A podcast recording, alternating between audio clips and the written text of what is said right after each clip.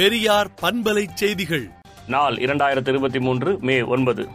மணிப்பூர் இரட்டை இன்ஜின் ஆட்சியில் பற்றி எரிகிறது என்றும் தமிழ்நாட்டின் சிறந்த ஆட்சி பற்றி உச்சநீதிமன்ற தலைமை நீதிபதியை பாராட்டியுள்ளாரே என்றும் காமாலை கண்ணாக ஆளுநர் ரவி தமிழ்நாட்டை பார்க்க வேண்டாம் என்றும் நாற்பதாயிரம் பெண்கள் காணவில்லை என்பது குஜராத் மாடல் தானே என்றும் திராவிடர் கழக தலைவர் கி. வீரமணி அறிக்கை விடுத்துள்ளார். உத்தரமேரூர் அருகே திமுக அரசின் இரண்டாம் ஆண்டு சாதனை விளக்க பொதுக்கூட்டம் நடைபெற்றது. எங்களுக்குள் எந்த பகையும் இல்லை. சில காரணங்களால் பிரிந்திருந்தோம் என ஓபிஎஸ் உடனான சந்திப்புக்கு பிறகு டிடிவி தினகரன் செய்தியாளர்களுக்கு பேட்டியளித்துள்ளார். தமிழ்நாடு அரசு மருத்துவக் கல்லூரிகளின் கலந்தாய்வை ஒன்றிய அரசு நடத்துவதை கைவிட வேண்டும் என ராமதாஸ் கண்டனம் தெரிவித்துள்ளார்.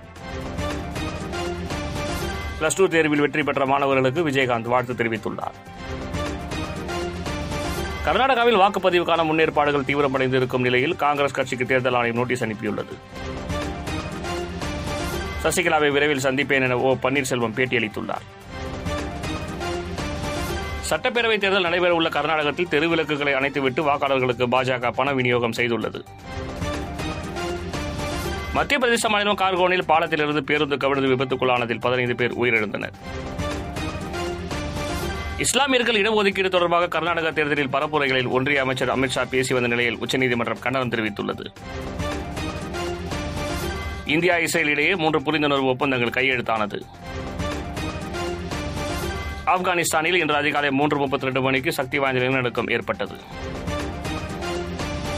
தமிழர்களின் பாரம்பரிய இசையான பறை இசையை அமெரிக்க மக்கள் வெகுவாக ரசித்தனர். நார்வே நாட்டின் மன்னர் ஹெரால்டு தொற்று பாதிப்பிற்கு உள்ளாகி மருத்துவமனையில் அனுமதிக்கப்பட்டுள்ளார். விடுதலை நாளேட்டை விடுதலை டாட் இணையதளத்தில் படியுங்கள். பெரியார் பண்பலை செய்திகளை நாள்தோறும் உங்கள் செல்பேசியிலேயே கேட்பதற்கு எட்டு ஒன்று இரண்டு நான்கு ஒன்று ஐந்து இரண்டு இரண்டு இரண்டு இரண்டு என்ற எண்ணுக்கு பெரியார் எஃப்எம் நியூஸ் என்று வாட்ஸ்அப் மூலம் செய்தி அனுப்புங்கள்.